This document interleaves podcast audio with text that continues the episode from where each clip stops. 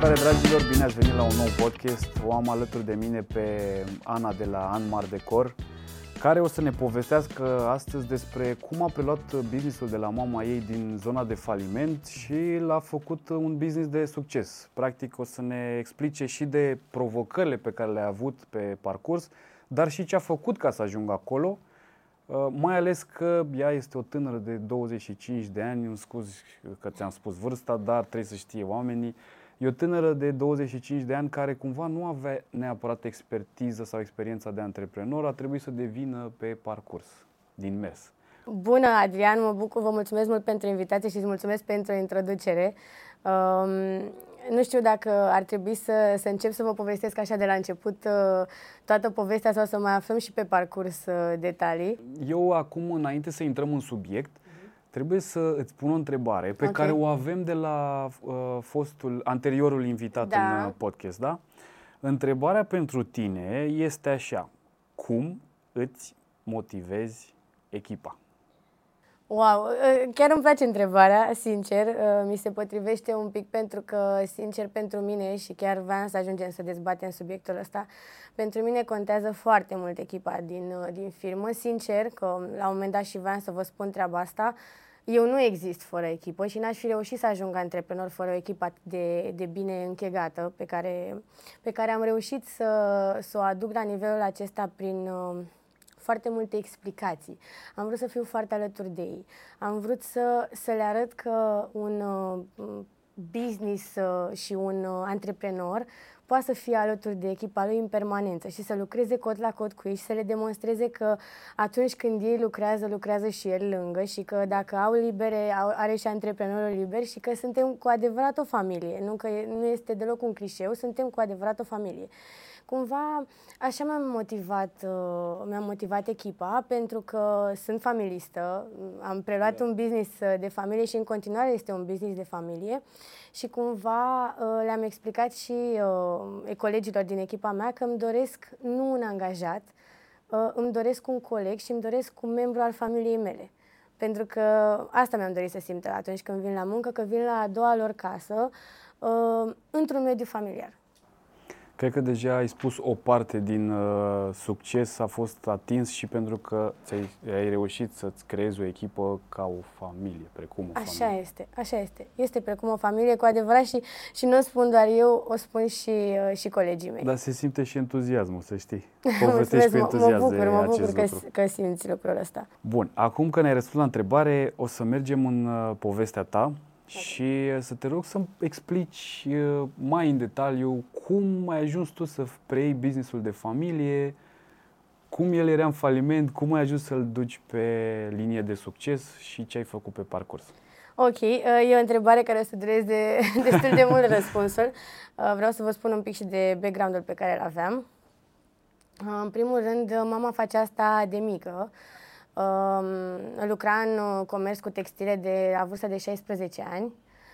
Uh, deși și-a dorit uh, în perioada aceea să fie asistent medical, tot așa a, a negat uh, latura antreprenorială, dar ulterior și-a dat seama că, că asta își dorește să facă. Deci, practic, a pivotat de la da. asistent uh, da. medical la antreprenoriat exact, cu textile. Exact, exact. În 1990 și-a început și primul business în acest domeniu. Și ulterior l-a condus cu succes. Foarte mulți ani, adică mai bine de 30 de ani, l-a condus cu foarte, foarte bine și cu rezultate foarte bune. Însă mama este o persoană uh, foarte sensibilă, o să, o să vedeți din, din poveste, dar care Uh, căreia nu-i plac schimbările majore. Nu-i place să se adapteze unei schimbări și uh, nu, nu-i plac foarte mult trendurile. Și cumva ăsta a fost motivul uh, pentru care ea nu și-a dus businessul uh, la un moment dat în partea de online.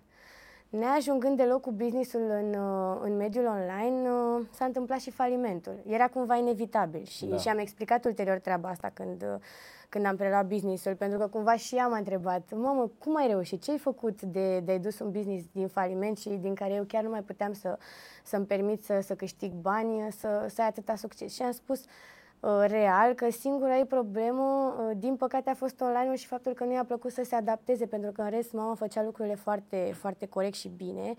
A fost un jucător foarte important pe piață, pentru că a rezistat atâția ani. Uh, ulterior, în anul 2019, din păcate a și dat faliment. Eu eram atunci anul 2 de facultate, la facultatea de drept și uh, negam complet faptul că aș putea vreodată să fiu antreprenor, deci nu-mi doream absolut deloc. Eram foarte focusată pe, pe ideea că vreau să devin procuror și atât. Serios? Serios, nu vreau să devin deci, altceva. practic, tu ai pivotat de la procuror da, la antreprenor. Da, dar că eu am făcut și facultatea și am și terminat-o, adică mi-am dorit cu adevărat să, să, să, devin, uh, să devin procuror. Între timp, uh, cum spuneam, în 2019 mama a dat faliment și ca, ca să vedeți cât de sensibilă, cât de sensibilă este, m-a rugat așa, uite, știu că tu nu-ți dorești deloc să devii antreprenor și că nu vrei să, să preiei business-ul, dar uh, haide cumva să reușim să, să mai facem încă o dată această încercare cu tine, pentru că eu am o angajată care a fost cu mine dintotdeauna pe acest uh, drum și aș vrea să-i ofer în continuare un loc de muncă, chiar dacă o să aduc bani de acasă pentru business. Și preia tu business-ul. N-am fost deloc de acord cu asta, absolut deloc, dar că cum spuneam, sunt familistă, țin enorm de mult la mama mea și am vrut să-i îndeplinesc dorința. Și atunci a zis, ok, haide, eu o să, o să-mi fac o firmă, o să încerc să învăț cât de cât despre pedele și draperi și să pot, să, să pot să ofer în continuare angajate un loc de muncă. Doar că am ajutat-o doar pe partea cu firma, pentru că în continuare se ocupa tot ea. Uh, eu eram, v-am spus, focusată pe, pe facultate și doar asta îmi doream să fac. Ulterior, uh, mama, din păcate, nu reușea deloc cu cu business-ul, aducea bani de acasă ca să poată să-l întrețină. Practic lua și din buzunarul, din banii întâi da, cumva. cumva da. Okay. Asta se întâmpla și din, din banii familiei, pentru că își dorea foarte mult, avea o dorință să-și continue businessul foarte mare. Și uh, în 2020 a venit pandemia. A fost prima oară când eu am avut o lună complet liberă de la învățat absolut liber, în care nu am avut nimic de făcut, uh, încă se, se afla ce o să facem noi uh, la facultate și cum o să se transpună mediul în online. Și atunci, în luna asta în care n-am făcut absolut nimic, am tot stat să mă gândesc cum aș putea să o ajut pe mama, pentru că era în continuare cel mai, cea foarte tristă din cauza, din cauza business-ului, că nu mergea. Și pentru că eram o consumatoare și încă sunt de Instagram uh, foarte mare, am încercat să văd cum aș putea să folosesc Instagramul, pe care eu îl consumam în mod activ și, și foarte mult, să-l folosesc în favoarea business-ului mamei mele. Doar că după ce am făcut niște research și am început să mă documentez și să mai uh, atent și să, să pun pe foaie anumite lucruri, mi-am dat seama că businessul mamei mele nu se potrivește deloc cu platforma pe care eu o consumam, cu mediul online. Și așa mi-am dat seama de ce, de ce mama mea nu reușise. M-am interesat foarte mult pe tema asta, o, să, o să-ți povestesc un pic, uh, un pic mai târziu. Și cumva, uh, căutând să, să duc businessul mamei în mediul online, am, am uh, vrut să schimb tot la el. Așa mi-am dat seama că el trebuie e complet... Practic trebuia restructurat pe de întregul. Restructurat. Îi trebuia un refresh. Uh-huh. Atât din punct de vedere al materialelor, cât și din punct de vedere al serviciilor și al spațiului comercial, tot. Ca să fie, put, ca să fie um, cu bun pentru mediul online, pentru Instagram, că eu doar despre Instagram vorbeam atunci, că doar asta știam. Dar ce lipsea, practic, uh, calitatea materialelor sau... Uh? Nu calitatea materialelor în sine, ci modelul acestora, faptul că erau uh, modele care se purtau în anumite timpuri și nu, nu mai, nu, se, nu deci mai erau, erau actuale. actualizate ca erau și modele, actuale. ca și materiale, da. poate coloristică uh, sau... Da, și din punct de vedere al imprimeului. Mama avea foarte multe imprimeuri, în schimb acum cererea este mereu pe Uni. Uh, mama nu avea parte de servicii, adică um, nu putea să uh, cumpărai perdeaua sau materialul și te duceai tu și vedeai ce faci cu el. Pe când... Mulți nu da, aveau habar ce Exact, să facă cu... pe când uh, eu, eu îmi doream foarte mult să le ofer clienților o experiență, exact cum vedeam eu pe Instagram. Uh-huh. Și am și reușit. Cumva că vreau să vorbesc un pic despre cifre ca să vedeți diferența între un business în momentul în care se ocupa mama mea, adică în 2019, cum v-am povestit, uh, când cifra de afacere a fost de 2700 de euro. Pe tot anul? Pe tot anul. Și 2022 și cu câți bani veniți de acasă, dacă nu e o informație prea... Sincer, nu mai știu să vă spun. Îmi pare rău că, că nu m-am informat despre treaba asta, dar vă zic sigur că cu mulți. Ok. Versus 2022, când uh, deja mă ocupam uh, de 3 ani de business, uh, când cifra de afacere a fost de peste 310.000 de euro. Felicitări! Mulțumesc! Așadar, reușită, mai ales Da. că totuși vorbim de un tânăr antreprenor, nu Așa erai este. cu experiență, Așa este. e, e, de, e de apreciat. Bine, uh, vreau să vă spun că mm, eu cumva am avut la bază experiența unei persoane care era în business uh, cu textile de 30 de ani. Adică Corect, a contat și asta. a contat foarte mult. Și pe lângă asta uh, mi-am luat alături de mine în business uh, două persoane foarte importante pe lângă, pe lângă mama mea, uh, pe fratele meu, pe Marian uh, și pe tatăl meu care m-au ajutat foarte mult uh, să, să duc tascurile uh, până la capăt. La și dânsul ca, și- da, pentru că ne-am, uh, ne-am împărțit foarte bine, foarte bine Sarcinile, rolurile. da. Exact. Că tot veni vorba de, de roluri. Cumva, e- când vă spuneam că m-a rugat mama să, să deschid firma, m-am gândit, ok, ce nume să folosesc? Și ea nu avea niciun fel de uh, noțiune de marketing, nici nu mă gândeam vreodată că o să preiau business-ul, sincer. V-am spus, a fost pur și simplu dorința de a o, o ajuta pe ea și atât. Nu vreau să aud, mai ales de perdere și draperie, că auzisem prea mult timp. Dar o, ajut, au ajutat ca să ce? Că practic era clar că trebuia o restructurare. Vrei doar să o mai amăgești, că hai că mai putem un pic, un an mai o ducem cumva, sau ce? Cumva am vrut să-i respect decizia de a-și păstra, de a-și ajuta angajatul să, să aibă în continuare un loc de muncă, empatia asta pe care o avea, asta m- din nou am învățat de la ea. Um, și, sincer, m- mai mult m-am gândit cum să-l ajut pe Marian, pe fratele meu, în cazul în care uh, vrea să preia el business-ul. Deci cumva mă gândisem mai mult pentru... De fapt vrei să pasezi fratelui, hai să o Da. ridic eu un pic Da, și da, pe urmă da, o da, da, pasezi fratelui Da. ca să pot să-mi continui eu studiile? Exact. Cam asta era planul? Cam asta era planul. Cumva în subconștientul meu cam acesta era planul. Foarte doar tare. că m, nu i-am spus mamei mele. Am, am, am, i-am spus că o să o ajut, dar că cu adevărat până când a venit pandemia nu, nici nu măcar n-am mai vorbit despre asta. Adică nu m-am ocupat, nu m-am ocupat deloc. Um, uram ideea de antreprenor, vă spun, vă spun sincer. Uh, pentru că mi se părea că este total opusul la ceea ce îmi doream eu să devin. Eu îmi doream un program fix, uh, îmi doream anumite, anumite reguli, Stabilitate. stabilitate. Da, antreprenoriatul credeam că nu poate să-mi ofere lucrul ăsta. Uh, Și uh, în 2019 am zis, ok, o să se numească Telana și Marian, cum ar putea, cum ar putea Anmar. Dar nu m-am gândit niciodată că numele ăsta o să fie pronunțat de atâtea persoane și că nu este tocmai uh, cel mai Ușor de ușor pronunțat de pronunțat nume și de că, reținut, cumva. Exact, și că lucrul ăsta o să fie o mică piedică în marketingul meu. Dar că, neavând noțiune de marketing, a fost un nume perfect atunci, la, la momentul respectiv.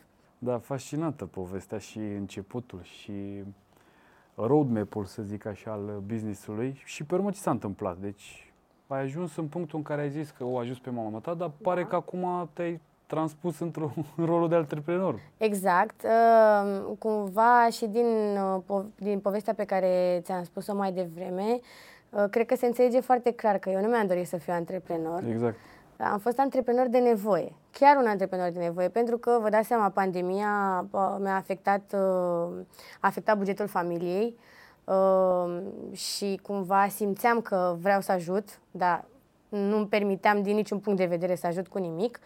Uh, Și, uh, în al doilea rând, m, nu voiam să, să, să merg în această direcție cu, cu antreprenoriatul. Și de asta spun că am fost antreprenor de nevoie, pentru că au fost două lucruri pe care nu am vrut să le fac, dar am fost nevoită și ulterior au- a devenit uh, cel mai plăcut lucru din viața mea. Adică nu m-aș vedea, s- nu m-aș mai vedea să nu fiu antreprenor și mi se pare foarte amuzant că de asta și zâmbesc. Cum uh, dacă m-aș vedea acum câțiva ani și mi-a spune Ana să știi că tu nu o să faci, uh, nu o să devii procuror, nu are sens să mai stai să înveți atât de mult pentru facultate și în facultate, pentru că tu o să devii antreprenor. Ar fi foarte amuzant pentru că nu Ce m-aș reacție crede. ai fi avut? Nu, sub nicio formă. Deci nu vreau să aud, nu vreau să aud de antreprenoriat. și de fapt este cea mai frumoasă parte din viața mea, cel puțin până acum, faptul că sunt antreprenor și tot ce înseamnă antreprenoriatul pentru mine și ca, și ca tânără, că cum ai spus și tu, într-adevăr am 25 de ani și, și este o vârstă destul de fragedă. Așa este. Și uh, tot ce înseamnă pentru mine faptul că pot să, pot să dovedesc și pot să le arăt tinerelor de vârsta mea care mă, care mă urmăresc, care mă apreciază, că se poate să fii antreprenor tânăr și să ai succes. Uh, și dacă muncești cu adevărat continuu pentru asta, poți să ai reușite foarte mari și pe, pa- și pe partea financiară. Cumva, cumva mă bucură foarte tare. De asta spun că n-aș mai renunța deloc la antreprenoriat. Adică, pe lângă beneficiile financiare, sunt foarte multe alte beneficii care vin la pachet care cu... depășesc sfera Care def- banilor, depășesc e sfera o banilor. satisfacție interioară pe Pe care, care... o exact. obții greu din alte Foarte greu. perspective. Da, da, și, și care uh, vine la pachet și, uh, și e continuă, adică nu o primești odată și după nu mai primești. Uh, Motivația asta vine și din, uh, din cum te, cum te uh, văd ceilalți din jurul tău și când văd cât, uh, cum să spun, cât apre, apreciere, Apreciere. da, da, da, vine din partea celorlalți, mă bucură foarte tare. Da. Uh, am văzut că ai ajuns în multe case cu produsele Da. Anmar Decor. Uh, am ajuns în foarte multe case cu Cum produse. ai reușit că, practic, tu ai pornit cu businessul, el era în faliment, Da. ai făcut vreo infuzie de capital la momentul preluării sau pur și simplu ai plecat cu acel minus pe care l-aveai și ce s-a întâmplat, practic? Uh, că, cum spuneam, cu antreprenorul de nevoie, vă dați seama că, fiind în ipostaza în care eram antreprenor de nevoie, cum și spune Da. sintagma, nu aveam resurse financiare în momentul, de, fa- în momentul uh, în care eram atunci, mai ales că era și situația atunci cu, Pandemia cu și pandemia. Și cumva eu voiam un lucru care în momentul ăla mi se părea imposibil.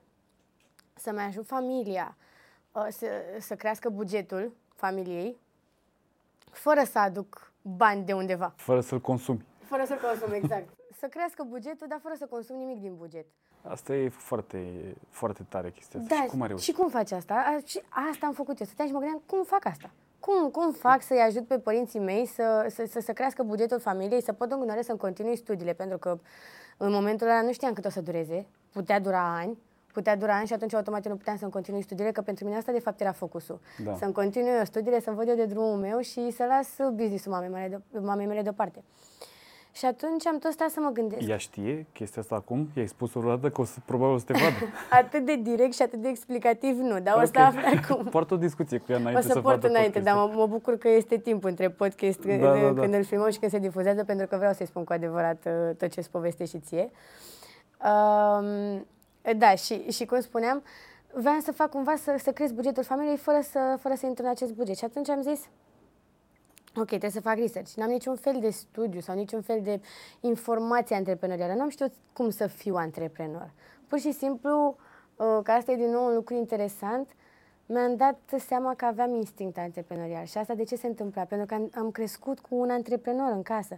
Chiar dacă eu îmi puneam uh, mâinile la Bariere. urechi, să zic așa, și bariere, că nu pot să fiu antreprenor și uram lucrul ăsta, de fapt eu cu asta am crescut. Oare cumva tu urai și pentru că o vedeai pe ea cât se chinuie? Pentru că antreprenoriatul per- presupune și astfel de perioade și da. tu nu-ți doreai probabil Da. să te chinui Așa la este. fel ca mama ta A- și atunci așa în este. subconștient să fi rămas cu o Da. adversitate asupra antreprenoriatului. Așa este. Mă gândesc de foarte multe ori că motivul pentru care am negat și mi-am, am urât atât de tare această sferă a fost pentru că o vedeam pe mama mea uh, în unele ipostaze cât de greu era. Chiar dacă avea foarte multe ipostaze când era frumos, eu nu le apreciam da. cum le aprecia și cum le simțea ea. Uh, și atunci eu cumva vedeam doar părțile negative și cred că de asta eu am vrut complet, total opusul antreprenoriatului. Un loc de muncă foarte stabil și care să-mi ofere anumit, un anumit statut și atât. Da, ceea ce e foarte bine, Da, dar este trebuie foarte să bine. înțelegi ce ți se potrivește ție. Adică nu e Exact. nimic rău în aia, Exact, doar că exact. Cumva faptul că noi ne impunem și să ne bucurăm părinții și să bucurăm uh, ochii privitorilor, uh, cumva asta ne face câteodată să alegem poate ceea ce nu, nu este potrivit pentru noi, ceea ce poate cu adevărat nu ne dorim. Eu nu mi-am dorit, cred, cu adevărat să devin uh, uh, un om al justiției, pentru că dacă îmi doream cu adevărat, uh, la cât de ambițioasă sunt și cât... Uh, cât erai acolo. Eram acolo, da. Uh, și automat, cumva, trebuie să ne dăm timp să ne dăm seama ce ne dorim cu adevărat și poate chiar să încercăm să facem mai multe lucruri, nu, nu să fi focusat doar pe unul, cum eram eu. Eu nici măcar, uh, asta tot așa ca o paranteză, eu nu, nu știam ce să fac dacă nu intru la această facultate, pentru că m-am pregătit un an de zile pentru admiterea de la, de la universitate și nu aveam niciun uh, backup plan. Mhm. Adică, efectiv, ce se întâmplă dacă nu intru? Că existau șanse să nu intru. Putea să fie depresie, de exemplu. Da, exact. Dar de ce nu te gândești poate și la o altă facultate pe care poți să o faci? Nu, pentru mine era ori asta, ori nimic. Și vezi de aici și vorba de ambiție, nici cred că nu exista un al doilea plan pentru că eu știam sigur în Că o să mintea faci mea asta. că o să fac asta și că o să intru și așa s-a și întâmplat. Ce-mi pun în minte uh, și legat de business, uh, fără să fiu modestă, îmi cer scuze, ce-mi pun în minte asta se întâmplă. Într-adevăr, cu foarte multă muncă și că și pentru admitere am învățat foarte mult. Dar ce îmi pun în minte asta se întâmplă. Cumva și manifestarea și faptul că muncesc foarte mult pentru lucrul respectiv îl aduc, Îl crezi. îl creez, da. Da, și asta e important de știut uh, pentru toți tinerii care se apucă de da. a face ceva, indiferent ce face, să creadă, să lucreze și să caute soluții, că până la un anumit, la un anumit moment va reuși cumva. Așa este și uh, ca să revin la întrebarea ta cu, cu bugetul, um, nu aveam uh, bani de investit în momentul de față și at- în momentul acela și atunci mă gândeam, ok, cum aș putea să fac asta? Vreau să transform businessul mamei mele într-un business instagramabil. Ceva ce Așa ți-ai spus în Așa minte? mi-am spus în mine, așa mi-am pus în minte. Și ceva ce, uh, să mă ierți, mamă, că o să te uiți la podcastul ăsta, era total opusul. Deci businessul mamei mele era total opusul de, uh, a unui, business, a, al unui business uh, instagramabil. Și atunci um, am zis, ok, hai să, să văd ce pot să folosesc. Deci ce resurse am cumva nelimitate? Timpul meu, uh, efortul pe care pot să și care să nu mă coste bani Da. munca pe care pot eu să o depun uh, și uh, câte informații pot să adun și din câte părți ca să pot să le folosesc astfel încât să le pun bine cap la cap. Și atunci primul lucru a fost să fac research. În străinătate, uh, după la noi local, să vedem care sunt brandurile competitoare, fără să am repete, vreau, vreau, să, vreau să uh, pun accent pe asta, pentru că e foarte interesant că le-am învățat ulterior, fără să am niciun... Um, Îți veneau nativ îmi cumva. vedeau nativ, da. Da, erau, în ADN-ul tău erau deja exact, scrise acolo. Exact, exact. Și, um, cum am mai spus, am făcut research, mi-am dat seama uh, ce trebuie să aduc și de unde trebuie să aduc, adică trebuie schimbate materiale, trebuie să fie materiale premium. Îmi doream experiența luxury, adică total, repet, diferit de ce avea mama mea, pentru că mama era obișnuită cu comerțul uh, vechi. Îmi doream, uh, eu nu știu, chiar dacă am trăit 30 de ani cu perdele și rapele, eu nu știam cum se croiesc. Eu nu știam cum ajung ele să fie montate, nu știam nimic. Și atunci mă gândeam, ok, dacă p- până și eu, care am trăi, trăiesc o, o, o femeie care asta a făcut atâția ani, nu știu, înseamnă că sunt foarte mulți oameni ca și mine. Atunci hai să le oferim toată experiența. Hai să o întreb pe mama cum se face. Să-i învăț și pe alți oameni cum se face. Ca uh, astfel încât clienții mei să aibă parte de toată experiența asta de 30 de ani acumulată de mama printr-o cumpărare de perdele și draperii. E multă esență în ceea ce Da. ziceai, știi? Așa este. Practic ăsta cumva a fost cel mai mare impuls care a declanșat și a schimbat businessul Exact. uh, în formula în care el e Exact, acum. exact, așa este. Și atunci, uh, la un moment dat mi-am dat seama că am nevoie de bani de investit, uh, pe care, ți spun sincer, nu-i aveam și atunci am zis ok. Care din materialele pe care mama le are în momentul de față în acest mic stoc uh, se potrivesc descrierii mele? Vă dau un exemplu, din 10 produse se potriveau două. Adică după ce că stocul era mic, mi le-am restrâns și mai tare. Ok, mă folosesc de aceste două produse, le vând și din banii pe care îi fac din aceste două produse încep Reinvestesc. Să reinvestesc toți banii. În condiții în care eram în pandemie, nimeni nu prea făcea bani atunci. Și um, am făcut o pagină de Instagram, o pagină de Facebook. Um, am început să învăț așa, din, uh, Din mers. din mers și de la alte postări, că nu făceam un curs, nu aveam posibilitatea să fac un curs atunci, um, să fac niște postări. În prima săptămână de când am început business-ul, am avut și primele comenzi și spun uh, sincer, dacă stau bine să mă gândesc, că prima, în prima săptămână am avut patru comenzi care au depășit aproape cifra de afaceri pe care o aveam mama în 2019 Pe tot anul. pe tot anul. Ok. Și am stat Asta un pic... mi se pare Da. O informație spectaculoasă. Chiar este, că am stat, at- atunci mi-am dat seama, ok, deci ce fac, fac bine. Iau toți banii repede, toți banii pe care am strâns, îi reinvestesc, vorbesc cu fratele meu, vorbesc cu tata, vorbesc cu mama, le spun exact ce am făcut, ce fac. Bine, ei vedeau pe lângă mine ce se întâmplă. Și ne punem, ne contribuim cu toții la creșterea asta și o să fie ceva, o să fie ceva bun. Adică am avut nevoie, într-adevăr, recunosc de un pic de validare.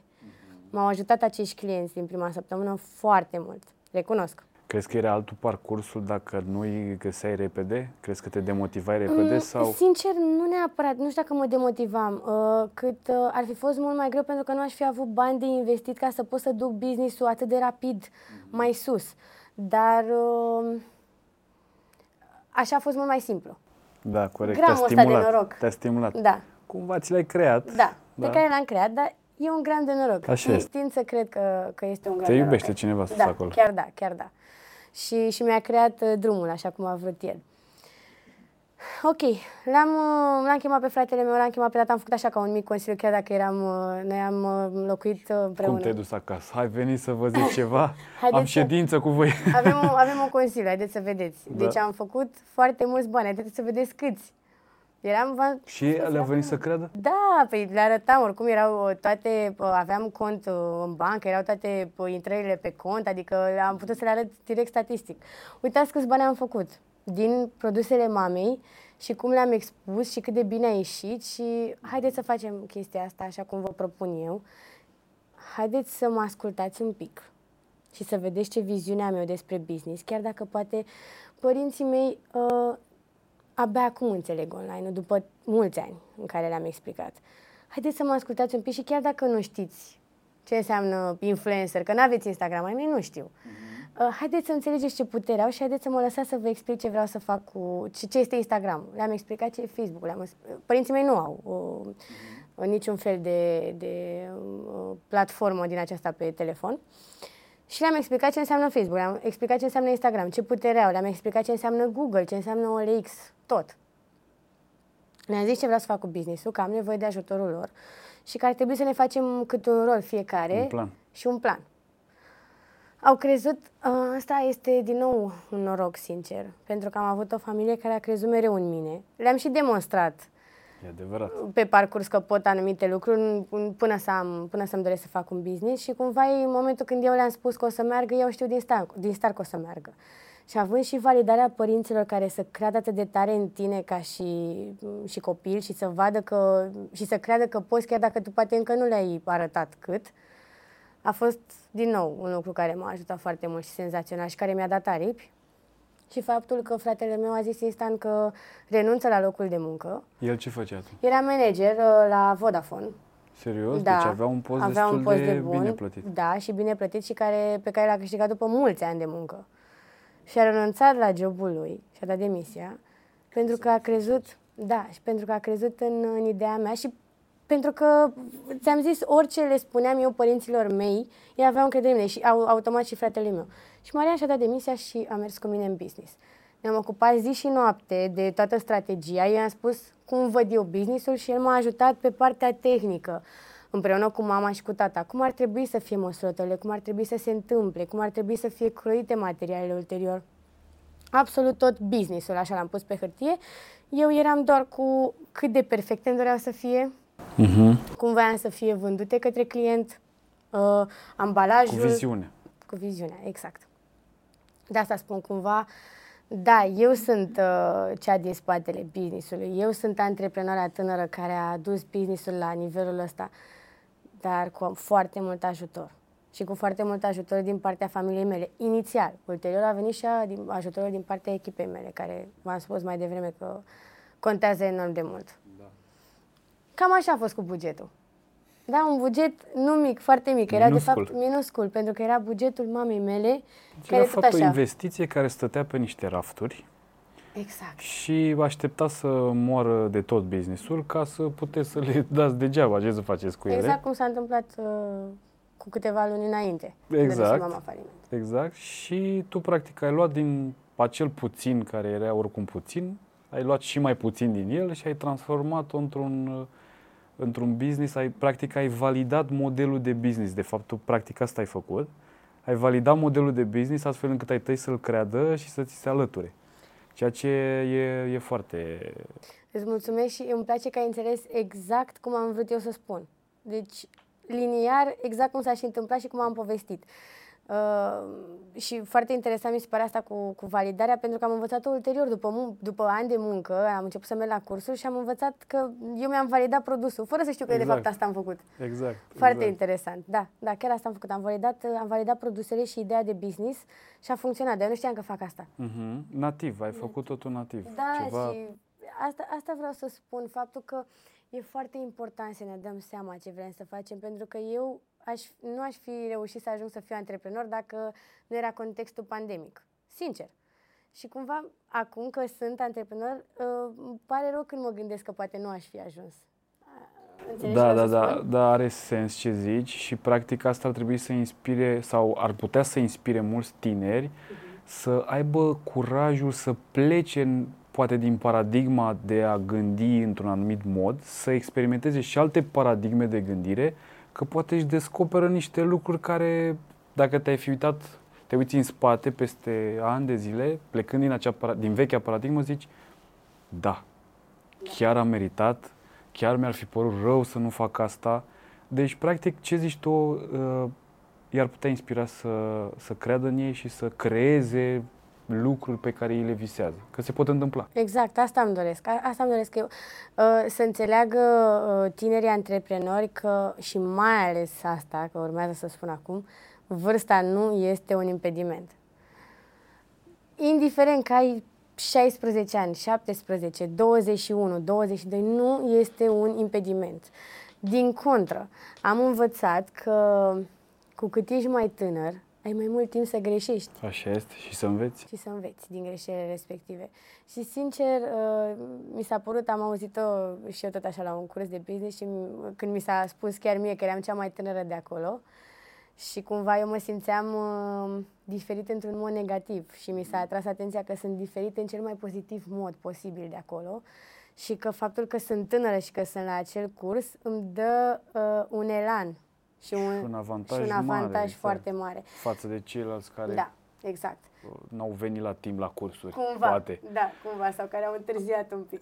exact, pentru că mai e un fenomen. Uh, în momentul în care tu petreci mult timp într-un mediu, în mintea ta se devine atât de natural acel mediu încât e greu să-l mai schimbi. Da, Cu cât e, ești mai crud ca și gândire, metaforic vorbind, cu atât tu poți să schimbi mai ușor lucrurile sau să înveți mai repede sau să, să înveți ce trebuie. Sau să, exact. Așa este, da. De asta spun, uh, cumva uh, vreau să înțeleagă tinerii că a fi tânăr antreprenor nu este un dezavantaj, ci dacă știi să-l folosești cum trebuie, e cel mai mare avantaj. Eu am început, uh, mai ales acum, să fiu foarte descontactată uh, pentru a merge, uh, să vorbesc despre cum e să fii tânăr antreprenor și, mhm. și care au fost lecțiile pe care le-am învățat și ce, ce ar trebui să... De, de ce îmi place să fiu tânăr antreprenor. Deci cumva toate lucrurile care s-au întâmplat înainte, toate barierele care au fost puse pentru că eram tânără s-au transformat acum în avantaje. Așa este. Cumva întreaga noastră societate și tinerii din ziua de astăzi ar trebui să se deschidă mai mult și să schimbe paradigma în care poate s-a gândit până acum că nu se poate. Exact. Ba da, se poate, dar cu multă, multă efort. Cu multe eforturi, într-adevăr, și uh, tot legat de treaba aceasta este și cu o femeie antreprenor. Uh, mai ales dacă este și tânără. Da, înțeleg. Uh, deci, ce vrei să ne zici pe subiectul acesta? Ai întâmpinat dificultăți? Pe... Mm, nu că am întâmpinat dificultăți, pentru că din punctul meu de vedere, sincer, mi se pare că în România uh, Uh, deja au început să existe foarte multe femei antreprenori care au început să vorbească despre acest lucru și sunt foarte bine primite în societate și mi se pare că și uh, ascultătorii le, le admiră foarte tare și mă bucur că se vede treaba asta și se simte și când, uh, și când discut despre antreprenoriat și, și lumea a început să-mi dea foarte multe exemple despre femei antreprenoare. Uh-huh. Adică simt că toți am se început schimbă. se schimbă. Se schimbă și, societatea, da N-am întâmpinat neapărat dificultăți pentru că sunt femeie antreprenor, ci am întâmpinat mai mult dificultăți pentru că eram femeie antreprenor tânără. Adică am cumva... Înțeles. Era un mix de e, da. lucruri da, care te defavoriza da, era un mix anumite de stereotipuri, să zic așa, okay. uh, pe care le-am uh, folosit în favoarea mea. Cum ai făcut asta? Că e interesant să aflăm. Da. Păi, uh, n-am știut să fac asta direct am încercat să, să mă ghidez cumva, să, să înțeleg care sunt stereotipurile, de ce sunt atribuite și cumva să dovedesc contrariu ca ulterior să fie folosite în, în favoarea mea. Adică să spunem că aveam o întâlnire cu un furnizor mare pe care da. mi-l doream pentru brandul meu care în momentul respectiv era mic din punct de vedere al cifrelor, pentru că cam așa da. se discută cu, cu furnizorii. Și atunci cumva mă duceam acolo după ce că brandul pe care îl reprezentam era și la început de drum, avea un an de experiență, avea și o cifră mică de afaceri și eram și eu tânără și eram așa. Mă duceam acolo și nu prea înțelegeau ce vreau eu.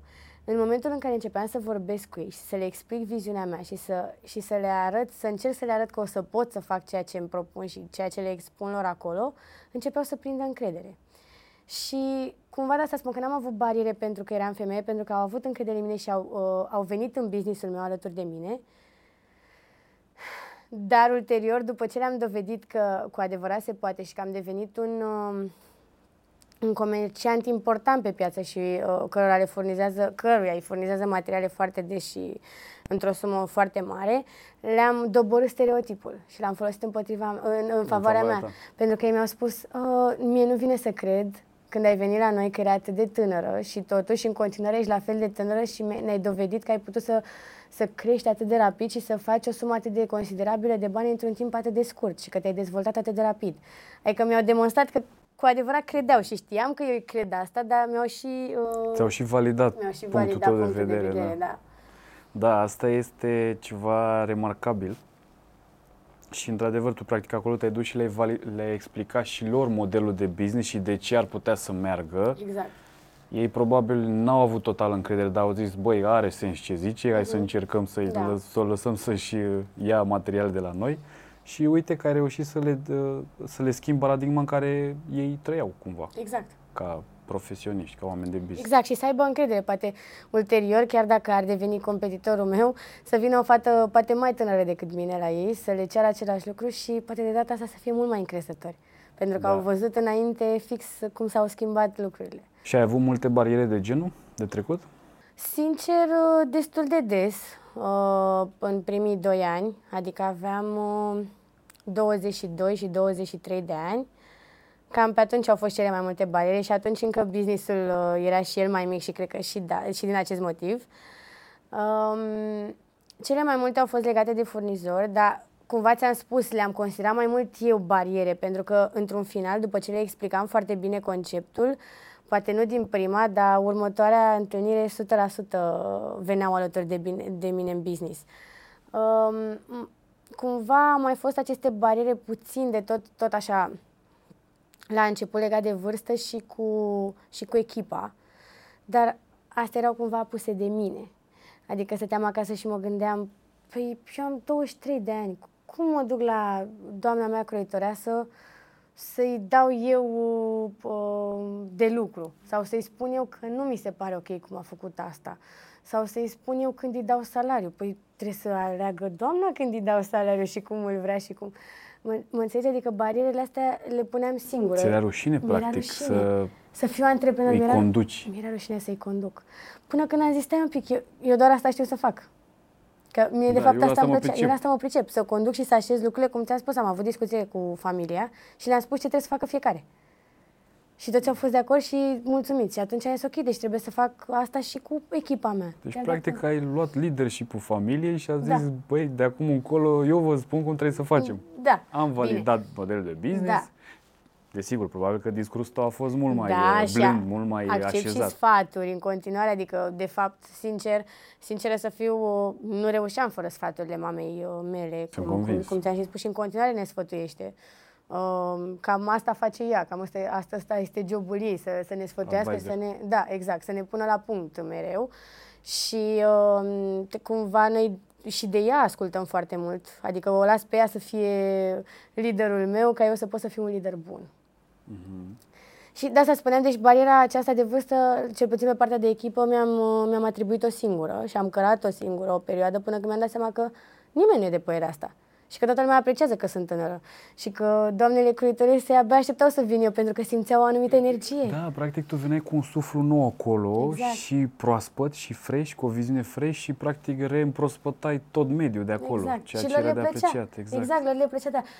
Frica a fost de la mine și cumva O am proiectase învins. în ei. O proiectasem în ei, da, dar ulterior când am văzut că sunt atât de bine primită și că m, oamenii sunt atât de receptivi și că le place că sunt, uh, că sunt tânără și că nu o consideră un lucru greșit, ba din contră le place, automat uh, am învins și bariera și am continuat să, să pot să-mi conduc echipa la nivelul la care este acum, adică, cum îți spuneam, o familie.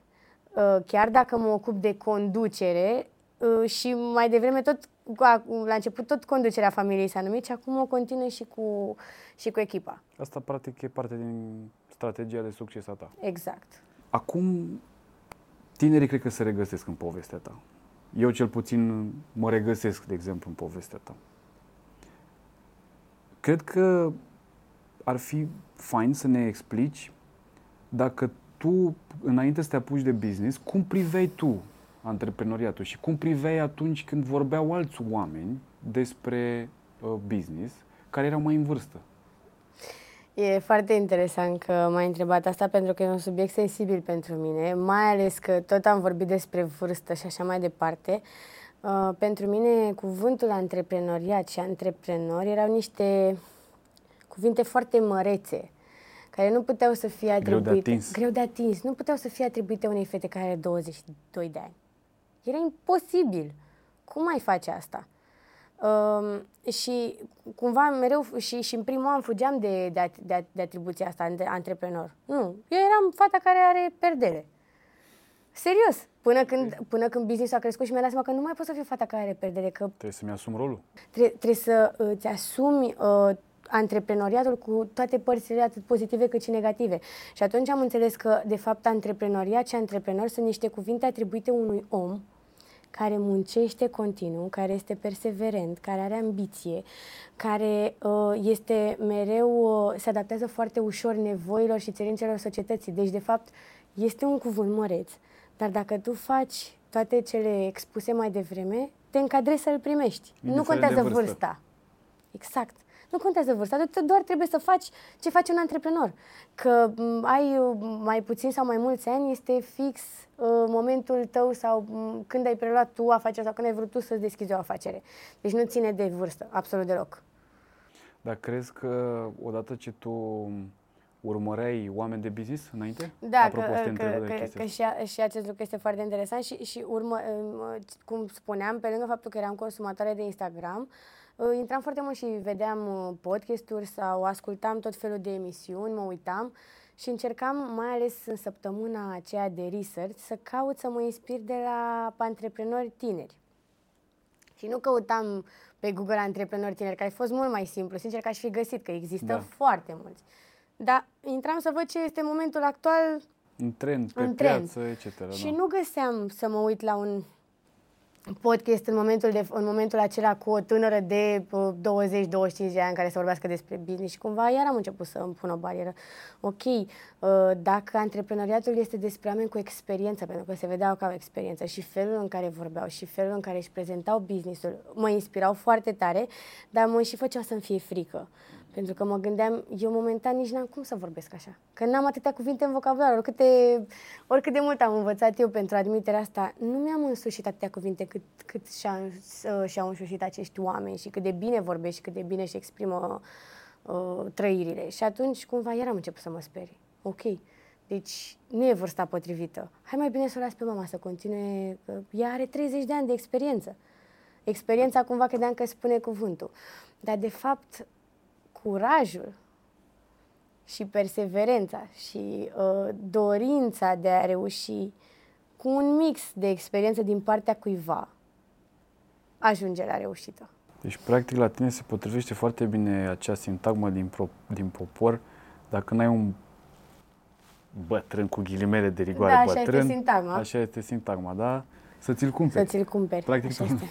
tu l-ai avut acasă. L-am avut acasă, uh, l-am avut acasă și am profitat la maxim de el și, și mă bucur că, că mama a înțeles, e foarte important pentru că am văzut asta acum la mine. Ce apreciez enorm de mult la mama mea, e un lucru din nou foarte sensibil, e că a știut să, să lase businessul pe mâna altuia în momentul când și-a dat seama că nu mai poate și că nu mai Da, e e de mare actualitate. E mare lucru. Mă uit acum la mine, eu Și dacă ar exista acum dovezi clare că nu mai pot să conduc acest business, nu știu dacă aș putea să renunț la el. Și cred că ar fi, nu știu, sincer, cel mai dureros lucru care mi s-ar întâmpla. Sufletul, mi s-ar rupe sufletul. E exact ca un e copil ca copilul pentru tău, practic. Exact, e copilul meu și mă gândesc la mama, care, da, ne are pe noi copiii ei, da, copilul e cel mai... Ea. Da, copilul uh, pe care l-a crescut atâția ani și cu, pentru care a luptat atât de mult și în niște vremuri mult mai complicate decât, uh, decât avem noi acum. Și eu l-am luat, dar ea a știut cu calmitate și, uh, și lejeritate cum să mi-l dea și să, să înțeleagă că ea nu mai poate. Asta e foarte de apreciat și că a știut să-mi uh, ofere toate informațiile de care eu aveam nevoie, pe care ea le știa.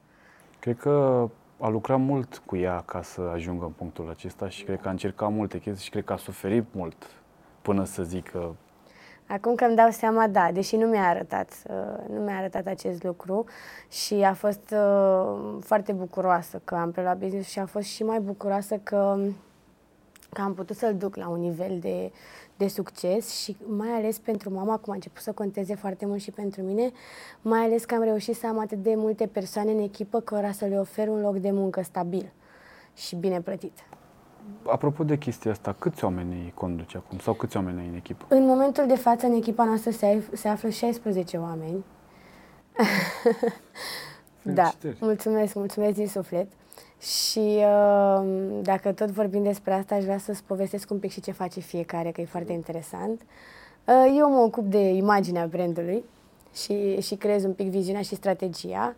Uh, fratele meu se ocupă de partea tehnică, adică de măsurători, de absolut tot ce ține ca produsul să ajungă, să ajungă la client exact așa cum el își dorește. Foarte mult interacțiune cu clientul. Tatăl meu se ocupă de ateliere, de bunul mers al atelierelor, pentru că el are și foarte multă experiență. Um, în ateliere aici este mai mult de muncă, pentru că cumva atelierele pentru noi înseamnă mare parte din business. Uh, când îți povesteam că am vrut să le ofer clienților o experiență premium din toate punctele de vedere, foarte mult se referă la finisajele materialelor, să fie perfecte și custom made. Adică, dacă clientul își dorește ca perdeaua lui să fie cu un centimetru deasupra parchetului, să fie cu un centimetru deasupra.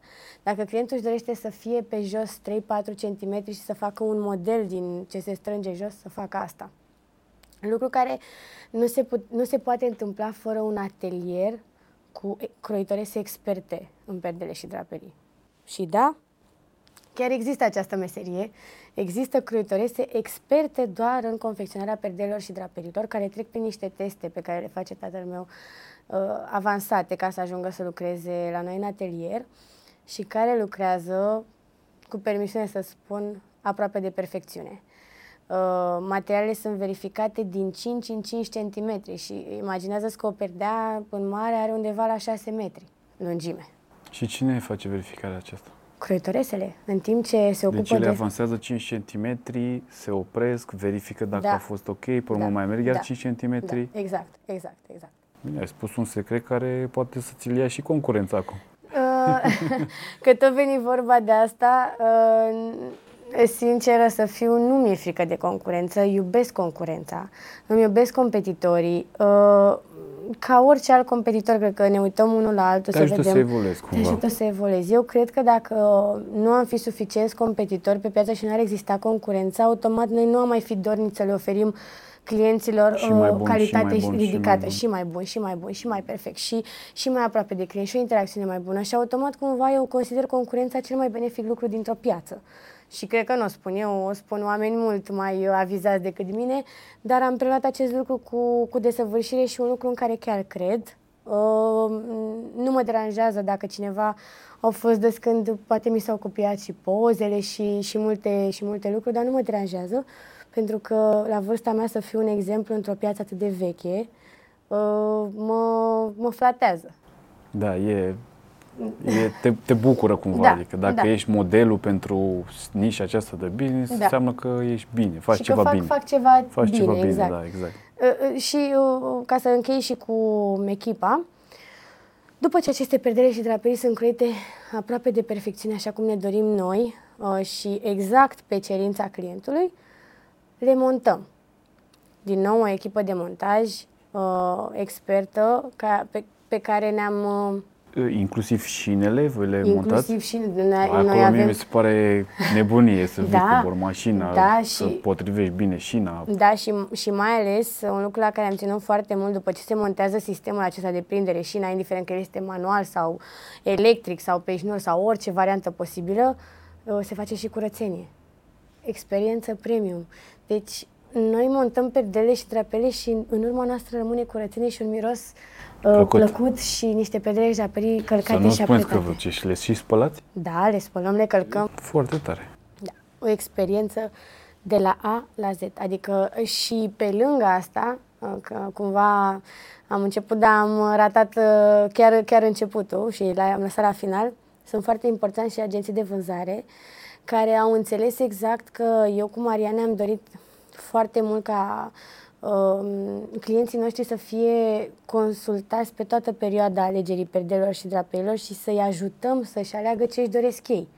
Nu să le oferim neapărat niște materiale scumpe, să le oferim materiale de care au ei nevoie.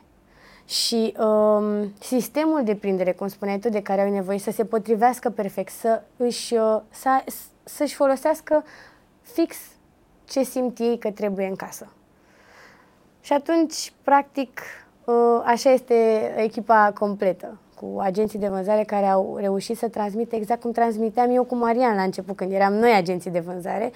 Au înțeles foarte bine misiunea și se ocupă de client pe toată durata achiziționării, că începe de la uh, achiziționarea din showroom sau telefonică până la montarea sau primirea coleta a perdelor și draperilor. Da, e, sunt multe lucruri din care se poate, uh, se poate învăța și e o poveste care chiar captivează cum ați pornit, ce ați făcut, strategia, cum ai ajuns să preiei frâiele. Dar știu că la un moment dat uh, tu ai început să faci o campanie cu pe zona de influenceri. Da. Cum ai ajuns? Ca, din ce am văzut pe conturile voastre, am observat că m,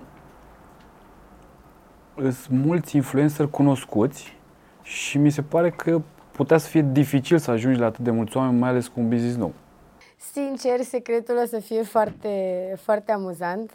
Cumva, eu nu știam altă ramură a marketingului. A, eu, deci tu cunoșteai doar... influencer influencer. market- marketing, exact. Ok. Eu nu știam la momentul acela că marketingul înseamnă atât de multe și atât de diferite rampe de lansare pentru business și că sunt atât de multe unelte pe care le poți folosi și că este marketing uh, pe, prin pliante, pe, prin uh, pe, pe Online, eduri, pe ori Facebook, foarte, ads. foarte multe. Am făcut ulterior și un curs de marketing, dar vorbesc acum de, da, de, când am ai început. pornit- Da. pornit, da. Și eu nu, nu știam absolut nimic legat de marketing. Și atunci am, am crezut, a, eu, eu sincer credeam că majoritatea persoanelor, cel puțin brandurilor de pe Instagram, își fac reclamă doar prin influenceri.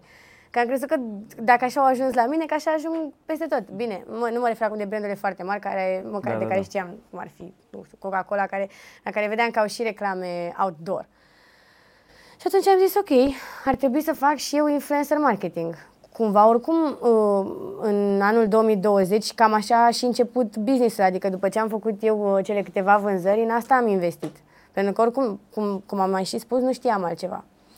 Am început să, să caut, să găsesc și să găsesc uh, influenceri care în momentul acela să aibă nevoie de perdere și draperii. Pentru că este foarte interesant și o să spun că m- influencerii cu care noi colaborăm doar, doar aceștia sunt, cei care chiar au nevoie în momentul respectiv de aceste produse. Eu nu mi-am dorit să trimit un produs și să mi se facă reclamă la el, pentru că, sincer, nici nu se poate uh, la gama mea de produse, adică la perdele și draperii. Poate reușeam cu o pernă sau poate reușeam cu o pătură. Dar cu perdele și draperii nu aveam cum să reușesc lucrul ăsta. Trebuiau să fie niște produse de care ei să aibă nevoie și pe care să le folosească în casă, pentru că degeaba vedeau o reclamă dacă ulterior peste o săptămână vedeau că influencerul acela se pozează și atunci își perdeau, că e un lucru care se observă și uh, Foarte smart mulțumesc. toată strategia. Da, consumatorii de pe Instagram sunt foarte inteligenți. Nu doar de pe Instagram, de pe toate platformele. Vorbesc eu foarte mult de Instagram pentru că ți-am spus, uh, a- asta place foloseam ție eu. Instagram, Și asta da. foloseam foarte des, da. Uh, Sunt foarte inteligenți și ei și observă. Observă foarte repede dacă cumva influencerul sau persoana publică nu folosește produsul la care a făcut reclamă, deși nu se mai întâmplă de foarte mult timp acest lucru. Ei fiind inteligenți, simt atunci când e reclamă, simt atunci când uh, persoana respectivă o folosește cu drag și are nevoie în momentul respectiv de produs. Și eu simțeam lucrul ăsta. Cumva, uh, ce a fost care a fost secretul și o să-l spun. Uh, pe lângă Sigur că, să spui? Da, e ok. okay. Pe lângă că nu știam altceva și asta e partea amuzantă a secretului, mereu m-am pus uh, în partea cealaltă a, a oglinzii, să zic așa. Uh, eu n-am fost doar persoana care vrea să-și vândă produsul, am fost și clientul, mereu.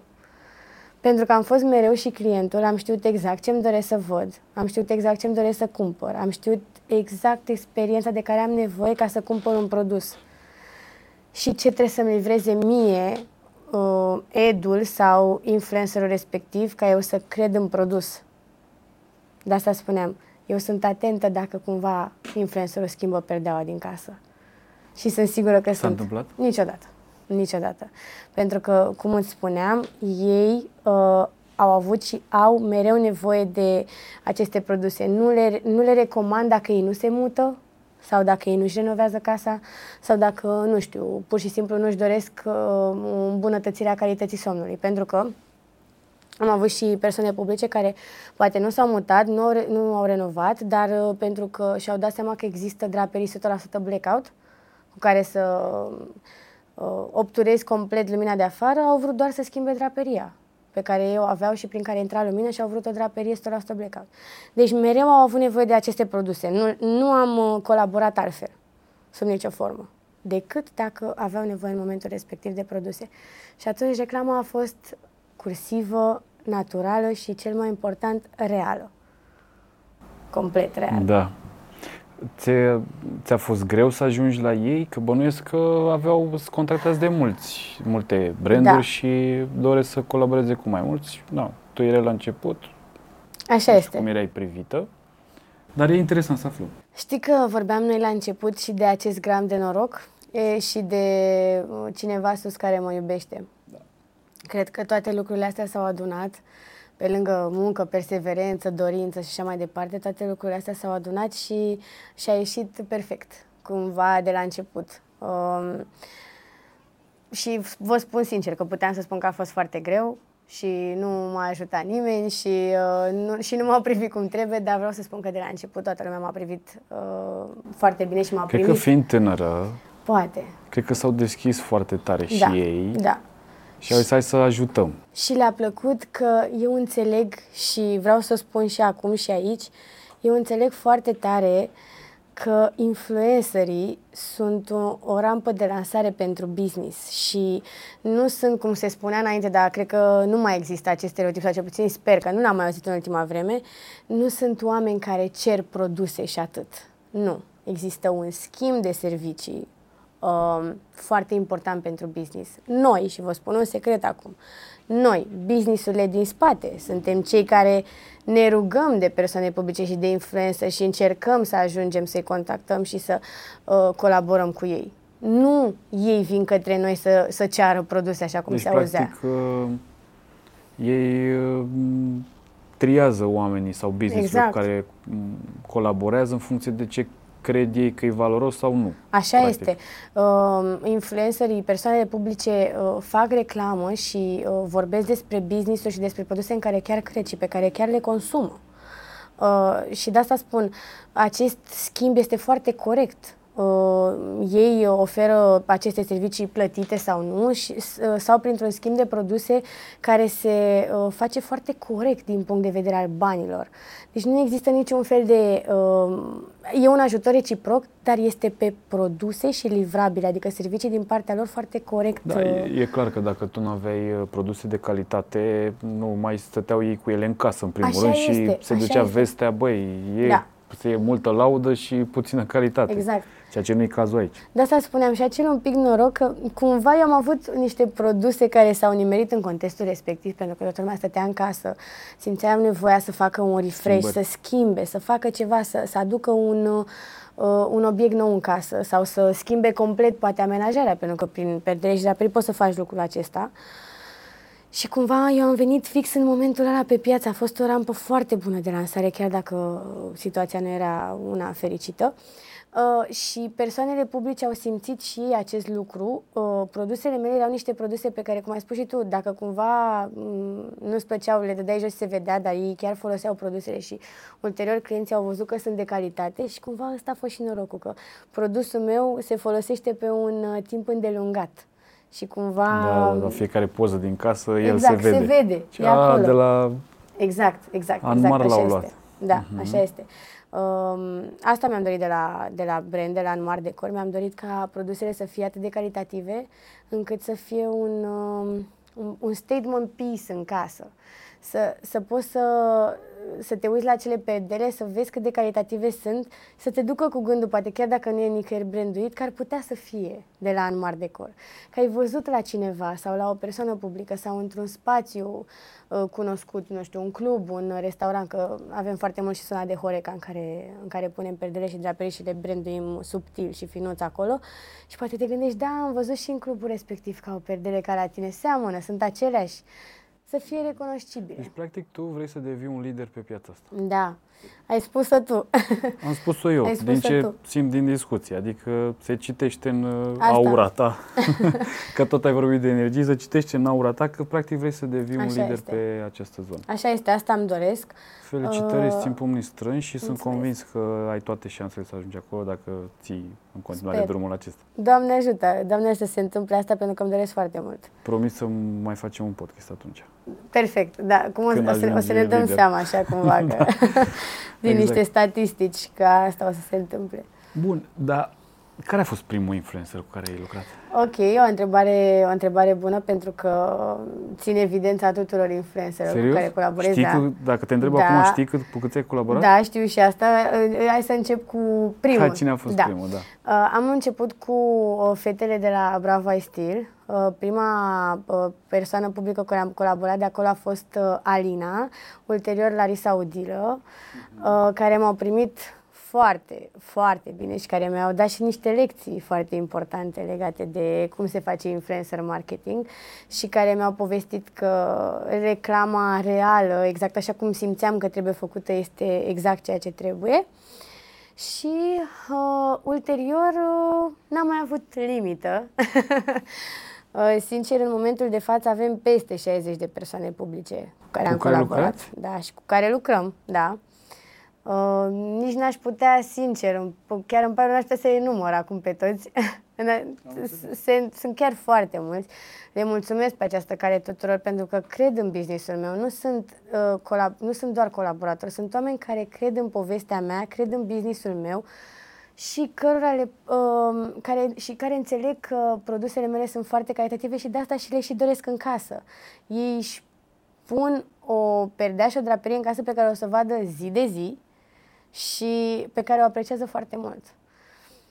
Le mulțumesc foarte tare că au avut încredere în mine de la început. Uh, Acum este un pic mai simplu să aibă Da, deja încredere ești în mine. cunoscută Deja, cumva. da, da, cel puțin uh, pe platformele astea de socializare, da.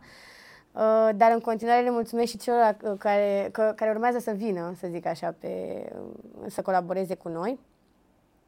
Ce este foarte important legat de influencer marketing, um, noi, având în vedere că procesul acesta de achiziționare a perdelor și drapelor durează cam între 10 și 20 de zile lucrătoare, depinde și de materialul pe care îl alegi, dacă este în stoc sau nu. Cumva noi și creăm o legătură de prietenie cu persoanele publice cu care lucrăm și asta este foarte frumos și, uh, și interesant, pentru că te gândești, a, ok, perdele și drapelele se achiziționează odată și nu mai ai nevoie câțiva ani. Ba, Nu e hai chiar să așa. vezi, nu e chiar așa. Poate, uh, nu știu, se, uh, vrei să le întreții. Pătează, se pătează. cade ceva pe ele. Da, sau poate Ai o pisică, ai o le pisică, asta vreau zgârie. să zic, da. Sau uh, pur și simplu simți nevoia că vrei să schimbi culoarea ca să-ți schimbi vibe-ul din casă, pentru că se întâmplă lucrul acesta și persoanele publice știu și ele asta. Da? Deci, practic, dacă un om își dă seama că vrea să schimbe casa, Da. tu ce recomanzi întâi? Să schimbe perdelele, să vadă dacă în continuare rămâne sentimentul sau...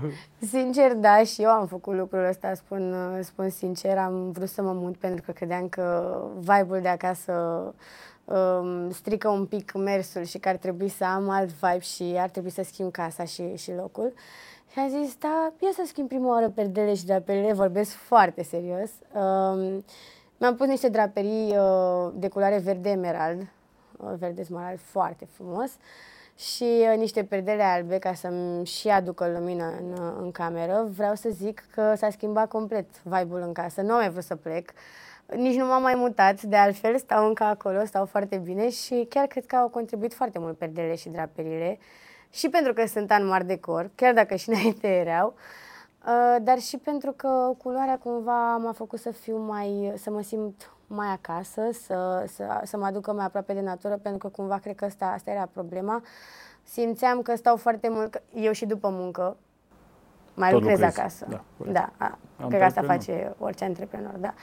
Și cred că mă deranja că n-aveam deloc o comuniune cu natura. La mine e totul foarte minimalist, nu prea am nici flori și atunci cred că culoarea asta a contat foarte mult, mai ales că era verde. Și uh, faptul că mi-am pus o perdea care să atragă foarte multă lumină în cameră și să mă simt mai, mai aproape de, de afară, că lucrez și sâmbătă, mai lucrez și un pic duminica, foarte, foarte, foarte puțin. Încă am vrut să schimb și chestia asta cu lucratul duminica, nu sunt de acord, Da. dar Uneori se cere. uneori se cere, da, chiar da. Deci, practic, pe tine te-a propulsat foarte tare această colaborare cu mm, influencerii, corect? Da, așa este. A, a, Pe recunosc. lângă strategia din spate ca să poți să duci business-ul la nivelul acela ca ei să-l aprecieze, că nu puteau Asta- să asta aprecieze vreau să orice zic. draperie. Asta vreau să zic, uh, cumva nu vreau să se înțeleagă că dacă ai un produs și faci influencer marketing, o să ai Gata, succes. ai succes. Nu. Mhm. nu vreau să se înțeleagă asta pentru că ar fi greșit. Uh, influencerii, persoane publice au avut un mare aport în businessul meu, de asta am și spus că îi apreciez și le mulțumesc. Dar uh, dacă businessul și mai ales Calitatea produsele produselor. de la Anmar Decor nu erau suficient de calitative, degeaba făceam influencer marketing și plus de asta persoanele publice nu ar fi făcut nu te ele mai, reclamă. da, exact, și nu N-ar mai fi- te chemau ei să le Așa schimbi este. draperiile Așa sau este. perdelele în Nu în colaborau casă. ei de la bun început. Adică cumva sprijin uh, și tinerii și antreprenorii să facă uh, un marketing bine pus la punct, care să se bazeze și pe acest lucru, dar uh, nu doar asta este cheia, pentru că uh, ulterior, când a venit vorba și de cursurile pe care le-am făcut, m- mi-am dat seama că businessul crește și că uh, eu cumva n-am nicio noțiune din niciun punct de vedere, erau toate lucrurile, le făceam instinctiv, cum, cum spuneai și tu, nativ, le aveam în, în ADN și am început să fac cursuri. Am început să fac cursuri de antreprenoriat, am început să fac cursuri de marketing și ulterior am aflat că eu Tu făceam... deja doar- aplicasei Da. o parte din ceea ce învățai acolo, Da, nu? dar eu făceam foarte puțin. Cel puțin de la cursurile de marketing am aflat că eu, din, nu știu, marketing are, e ca o pizza și are 8 felii, eu foloseam o felie. Și mai erau alte șapte pe care nici măcar, nu că nu le foloseam, nici Nu nu mă... le gândeai, Da. nu îți dai seama că există. Exact. Și, Și, atunci, acum, câte felii din marketing faci? dacă, dacă pizza asta, cum spuneam, are 8, eu folosesc 10. Adică Un răspuns surprinzător de Da. plăcut. Da, chiar da. Adică după ce am făcut un curs de marketing, am mai făcut unul, și am mai făcut unul, și am mai făcut unul, am făcut cinci în total. Ah, Ca să pot să fiu, să... Știi cum e când ești antreprenor, de fapt, de fapt asta chiar este un lucru cumva obositor când ești antreprenor, că vrei tu să le faci pe toate. Eu am făcut cursurile de marketing pentru că mi-am dat seama că nu mai vreau să le fac pe toate și că de fapt eu doar vreau să-mi găsesc o echipă de marketing Să bună facă și ce care trebuie. să facă ce trebuie. Și ca eu să-mi dau seama că echipa de marketing face ce trebuie, nu trebuie eu să fiu echipa de marketing. Trebuie să învăț marketing ca să știu ce să controlez de la ce să le echipa de ceri. marketing, să știu ce să le cer, cel mai important lucru, ce să le cer eu celor de la marketing. Și de asta am făcut eu cursuri.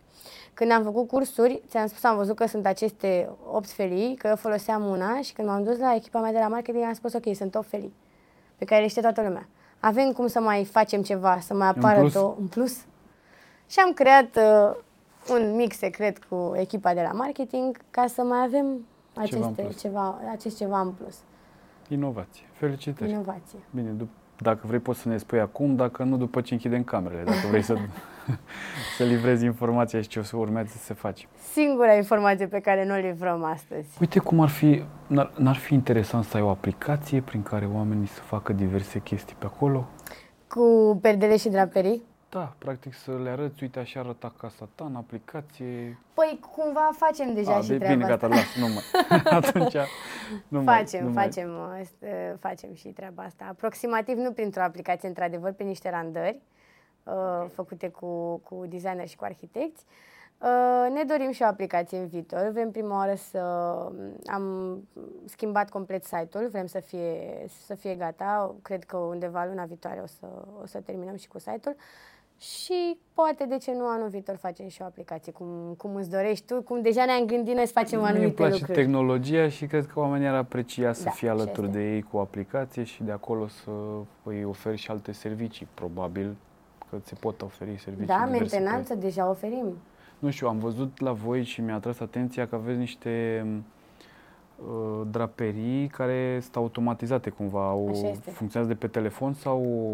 Uh, Draperiile, de fapt, sistemul de prindere este automatizat. Sunt niște șine care deja sunt electrice, sunt uh, făcute pe comandă pentru dimensiunea specială a clientului și ulterior pe acest sistem de prindere se agață perdelele și drapele care vor deveni automat pentru că sistemul este electric, uh, vor avea acționare și ele tot electrică, care se poate face atât pe telecomandă, uh, pe o aplicație pe telefon, Uh, pe mesaj vocal, că dacă este conectată cu Alexa sau cu Siri, adică deja cumva că vorbeam noi despre antreprenori și că trebuie să se adapteze, ne-am adaptat foarte rapid și cu pedele și drapele la casa Smart.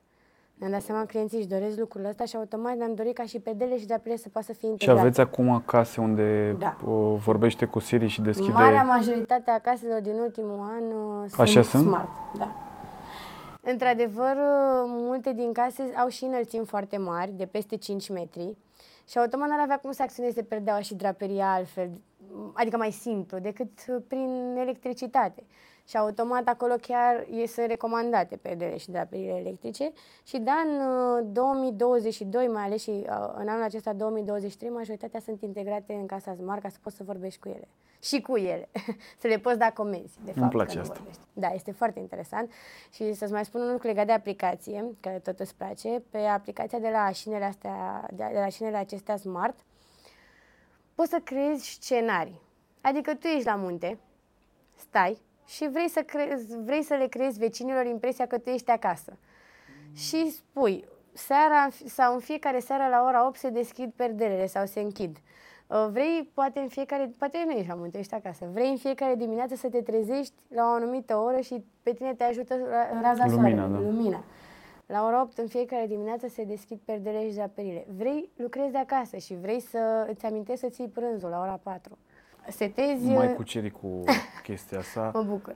Mi-ar fi plăcut să-mi spui încă de la început că putem să vorbim și despre tehnologie în cadrul Așa este. uh, business-ului tău, dar uh, cred că este viitorul și văd că voi deja sunteți acolo. Da, suntem. Chiar suntem și, și ne dorim și îți spun sincer cam, cam asta este secretul pe care l-am învățat din eșecul mamei mele. Că trebuie să fii mereu în pas cu tot, ceea se, cu tot ceea ce se întâmplă și să te adaptezi nevoilor și cerințelor din piață. De asta și o perioadă foarte bună de timp, ba chiar, chiar până în anul acesta, 2023, eu am fost acolo cu clienții. Adică chiar dacă aveam agent de vânzare, chiar dacă nu, eu stăteam acolo și ascultam nevoile clienților, înțelegeam uh, uh, cerințele acestora. Eram foarte apropiată de ei pentru a le oferi lor ulterior cele mai bune produse. Ascultam foarte tare cererea din piață. Și în continuare fac asta acum, într-adevăr mai puțin, pentru că nu mai îmi permite timpul. Vreau să-l canalizez către au- alte Dezvoltare direcții, de către business, da. dezvoltare, exact. Dar și acum sunt angrenată în, uh, în discuția cu clienții, pentru că altfel n-ai cum să te poți adapta cerințelor pieței dacă tu nu asculți piața. Asta este un lucru pe care l-am învățat uh, de la mama mea. Da, foarte frumos. Acum să revin la un pic la aplicație, deci practic tu urmează să faci și o aplicație prin care eu ca și client o să pot să-ți scriu ție acolo un feedback sau o să-ți solicit că am nevoie de mentenanță la sistemul de... Da. Da? Da, uh, mi se pare foarte interesant că ai atins uh, uh, subiectul de feedback și vreau să-l folosesc și ulterior mă, mă întorc chiar la aplicație. Te rog. Uh, ca o mică laudă, să zic așa. Uh, și, de fapt, ca să înțelegi cumva pe ce ne axăm noi ca să ne luăm forța de muncă, este exact feedback-ul. Cel mai tare iubesc când clientul ne trimite feedback-uri sau ne sună să ne spună sau suntem acolo prezenți când se montează, că mai facem și acest lucru, când se montează perdele și drapele și vedem cât de bucuroși sunt, cât de mult se schimbă casa. Foarte mulți clienți ne spun, uh, ne spun o frază care e foarte, foarte reală și o simțim și noi când suntem acolo la montaj.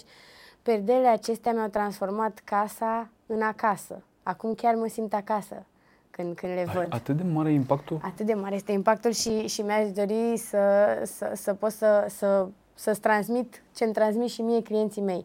Sau să vezi cum era un montaj când ajungi într-o casă în care este tot, absolut tot pus la punct perfect și geamurile sunt goale. Și pui perdele și drapele, să vezi cât de Se mare schimbă.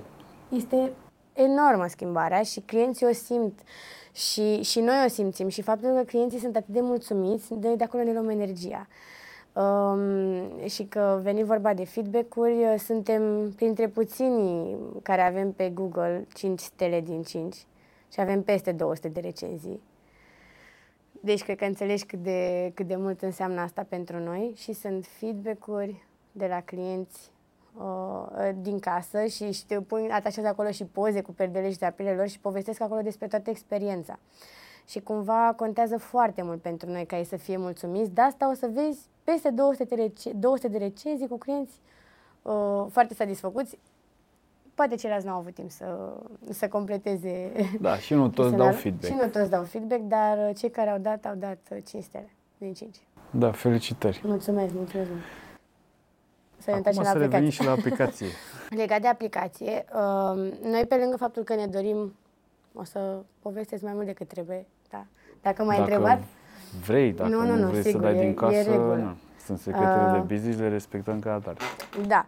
Pe lângă faptul că ne dorim uh, să comunicăm mai ușor cu clientul acolo, mai ales atunci când are o nevoie rapidă și mai ales atunci când vine vorba poate și de mentenanța sistemelor electrice, pentru că clienții noștri au peste 5 ani garanție la ele, uh, vrem atât pentru clienții deja existenți, cât și pentru clienții noi, să poată, uh, să-i putem ajuta să-și măsoare singur fereastra. Adică să folosească aplicația pentru a-i se oferi niște cote și pentru a-și putea alege el niște culori din monstrarul care deja există pe site, să vadă cum s-ar potrivi cu ce este Cu prin ce- cameră. Da, da, da. Smart. Da. Când o faci? Sper, sper să fie gata în 2024. Adică anul următor, pentru că mai sunt doar șase luni din anul acesta și suntem focusați pe site și pe, pe perioada sărbătorilor de, de Crăciun, când acolo este foarte aglomerat.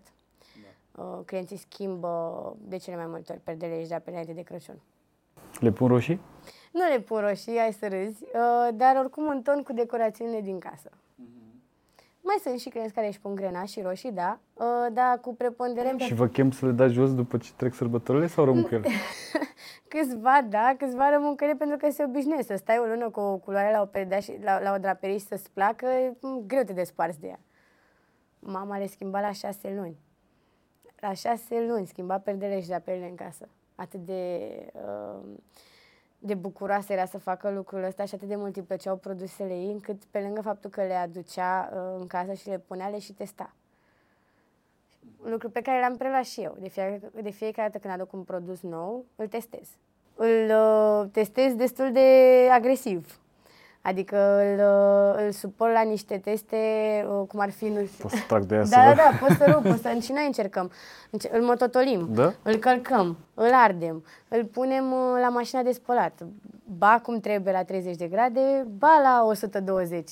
E foarte fin la... Da, este, este. Căutăm să fie, să ai o experiență și atunci când atingi materialul. Asta ne interesează foarte Da, mult. pentru... Bine, dacă nu ți iei uh, varianta electrică, trebuie să stai tu să Da, o așa este. reglezi și atunci Și- e plăcut la... Sincer, poate nu-ți dai seama până nu, până nu ești foarte atent, dar perdele și draperile sunt prezente în viața ta de, de când erai mic. Sunt prezente în continuare în viața ta, pentru că ai avut mereu perdele și draperii acasă, sunt sigură. Clar. Da? Sunt prezente în continuare în viața ta și uh, Și vor fi. și vor fi prezente m, pentru tot restul vieții, să zic așa, în casa ta, cel puțin să vedem ce, ce, Ce case mai ies, ce nu? case mai ies, da? Și sunt o foarte mare parte din cameră. Adică reprezintă de cele mai multe ori Da, un practic îți perete, acoperă un perete un întreg. perete întreg. Adică m, sunt, Contează, da, contează așa este. foarte mult, așa este, contează. Știi ce îmi vine acum în minte? O, dacă ai avut vreodată vreo întâmplare hazlie legat de zona asta de a face marketing cu influenceri, care ți-a, te-a, ți-a rămas la suflet și ai putea să o povestești sau ai vrea să o povestești. Sigur, stai, stai să mă gândesc că să- sunt mai, sunt mai multe. Că am fost numai într-un ton așa serios și acum Așa să ne este. descrețim un pic. Așa uh, este, așa este.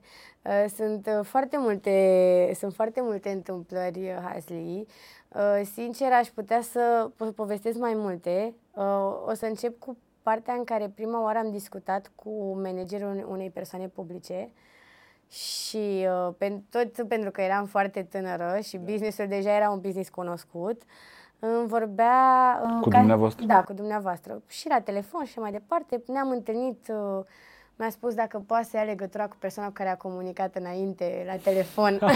Nu și-a dat seama că da, ești tu? cu business owner pentru că ar dori să vorbească mai multe despre livrabile cu acestea și am spus, păi, Eu sunt. eu sunt business owner.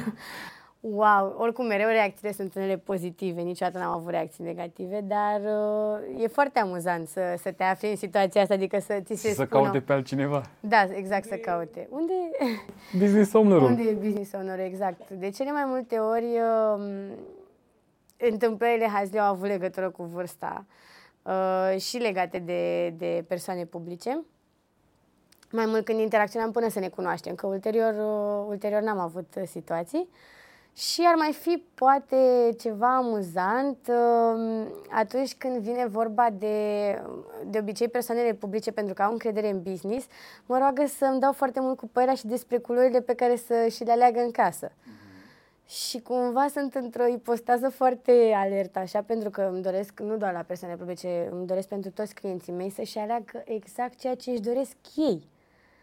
Chiar dacă eu vreau să-i ajut, îmi doresc să-și aleagă ei culoarea, pentru că e o experiență și când, când te chinui să-ți dai seama care este culoarea care ți se potrivește și cumva mi-e frică să nu Îi privezi de bucuria asta exact, cumva. și cumva să nu influențez și să aleagă poate o culoare care într-un final, cu care eu o să fie fericit, dar poate nu culoarea aceea, cum a fost la mine verdele despre care îți povesteam. Și sunt acolo așa stresată și ei mă văd și ți-am spus cu majoritatea am devenit și prietenă și spun, Ana, ce-ai pățit? Stai așa, ajută-mă cu culoarea asta odată, ce te-ai panicat te-ai așa, blocat ce așa? te-ai blocat așa? Și eu sunt, păi stai un pic, că uite, vreau să-ți alegi tu culoarea, vreau să, vreau să fie despre tine, vreau să... Da, și până la urmă, ulterior, tot, uh, tot, tot insistă să, să-mi, spun, uh, să-mi spună părere. De obicei sunt uh, pe culori neutre, m, sunt fana culorilor neutre și ei de cele mai multe ori acceptă varianta mea pentru că nu vor să... Toată lumea e panicată când vine vorba de culori să nu dea greș. Mai ales la pereți și pentru că, cum îți spuneam, sunt un perete întreg Schimbă din casa. casă, schimbă casa și cumva și la fel de panicați ca mine și sunt ok. Deci punem din doi gri. panicați iese ce da, trebuie. Da, da, este ce trebuie. Eu, până la urmă sunt Metaforic foarte vorbind, da. mulțumit. Ana, acum pe final am povestit foarte multe lucruri uh, despre... Chiar da. Da, chiar uh, e captivant uh, discuția cu tine. Dar acum pe final uh, aș vrea să respectăm uh, tematica podcastului uh, și anume, sau scriptul podcastului și anume la final trebuie să lansezi o întrebare la care următorul invitat Ok. o să răspundă. Și noi o să-ți trimitem ce uh, a răspuns. Într-un video scurt o să-ți trimitem ce a răspuns el. Ok. Și care ar fi această întrebare? Ce curiozitate ai avea sau ce, ce simți tu să întrebi pe următorul invitat? Uh, simt uh, să întreb un lucru care pentru mine a fost uh, foarte important uh, și acela dacă consideră că, um, că a trecut prin lucruri sau a avut bariere la început că, care i s-au părut imposibile și pe care le-a, le-a, Depășit. le, le-a depășit cu succes și acum bariera aceea care i s-a părut poate imposibil a folosit-o ulterior în, în favoarea lui și l-a, l-a ajutat într-un fel în uh, excelență pe partea business-ului, să spun așa. O întrebare, o întrebare foarte bună. Chiar sunt curios ce o să Mulțumesc o și să se eu și eu răspundă. abia aștept. Și um, dacă mai sunt uh, alte detalii pe care ai vrea să ni le spui în final, um, te rog să ni le mai comunici.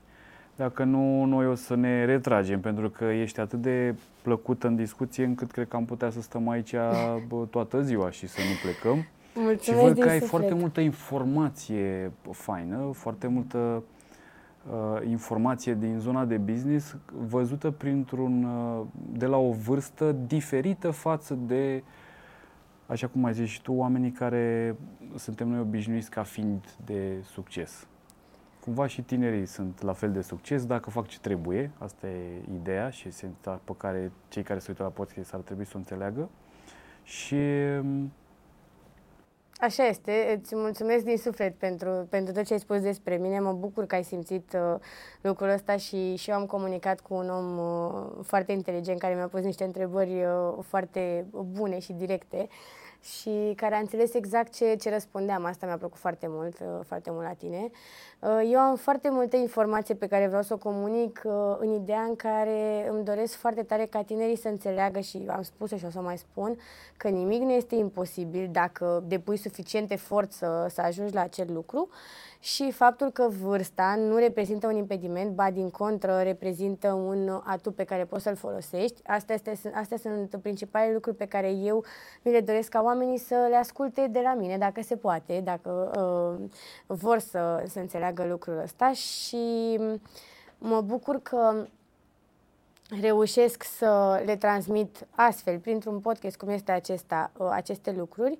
Singurul lucru pe care ar vrea să-l mai menționez, pentru că am vorbit foarte mult de business, am vorbit mult despre mine și aș vrea să vorbesc puțin și despre faptul că mi-aș dori foarte tare ca oameni, tinerii să înțeleagă că în momentul în care îți dorești să devii antreprenor sau în momentul în care îți dorești să, să devii orice, să ai orice meserie, trebuie să stai cu oameni din acel mediu. Vrei să devii bucătar? Încearcă să-ți petreci cât mai mult timp cu oameni care sunt în domeniul bucătăriei. Vrei să devii antreprenor? Atunci încearcă să stai în mediu cu antreprenori. Și investește foarte mult în educație. Investește în tine. Citește cărți de antreprenoriat. În cazul, acum vorbim în cazul în care vrei să devii antreprenor. Desigur. Lucruri pe care le-am învățat ulterior și mi-aș plăcut să le știu la început. De asta am ținut mult să le spun acum, pentru că m-ar fi ajutat mult mai mult dacă le știam dinainte. Citește cărți de antreprenoriat. N-ai timp să citești cărți. Ascultă podcasturi legate de antreprenoriat. Stai pe TikTok. Urmărește canale de TikTok care să aibă legătură cu antreprenoriatul și care să dea acolo tips and tricks-uri legate de asta. Uh, pe Instagram, la fel, poți să urmărești uh, pagini care au legătură cu antreprenoriatul și așa mai departe. Orice cale, pe orice cale îți dorești să te informezi, încearcă să, să, să investești în tine și timpul pe care îl folosești pe acele platforme să fie unul educativ, adică să transformi timpul pe care îl folosești să vezi poate videoclipuri amuzante sau, nu știu, din cazul meu de make-up, să-l folosești în, uh, într-un timp în care să înveți alte lucruri. Așadar, dacă investești în tine, reușești să, să faci ulterior lucruri imposibile. Și performanță din orice și performanță vrei tu. în orice și vrei tu. în orice, exact. O, și să atingi orice obiectiv ți-ai dorit. Mai ales dacă folosești aceste informații pe care eu, de care eu tot spun să le cultivi investind în tine, dacă reușești să le pui în practică și să legat de o idee pe care o ai, 100% ajungi la performanță. Așa este. Dragilor, cam acesta a fost podcastul nostru. Am avut-o alături de noi pe Ana de la Anmar Decor, cu care am împărtășit lucruri despre business foarte utile și sper că vă, vă ajută și pe voi și vă inspiră. E un tânăr antreprenor care a reușit o performanță considerabilă și demnă de apreciat și cred că ar merita să o urmăriți și prin alte medii, că cred că v-ar, v-ar, v-ar putea ajuta, mai ales că am înțeles de la ea că e și dornică să sprijine cumva tinerii să învețe și să devină antreprenori. Nu știu ce face ca pentru acest aspect, dar se simte din energia ei că vrea să ajute. Așadar, vă mulțumim încă o dată că ați urmărit podcastul nostru și țineți aproape pentru următoarele podcasturi. Și eu vă mulțumesc pentru invitație, a fost uh, foarte frumos. Ne bucurăm că ne-ai, uh, ne-ai primit la tine aici în uh, showroom, care, apropo, e foarte, e foarte frumos. Mă bucur, vă, mă bucur mult că vă place și mă bucur că ați venit. E o inițiativă foarte interesantă că, că veniți voi în, că ați venit voi în showroom. Da, practic am venit la antreprenor în casa lui. exact, nu? exact. Și ați văzut și materiale. Am văzut și aici. materiale, am văzut, m-am jucat și cu, apropo, cred că asta da. ar trebui să mai facem un pic, că mi-a plăcut da. să mă joc Sigur, cu... sigur, cu mare dracușina electrică. Da, da, da, exact, da. exact. Vă mulțumim!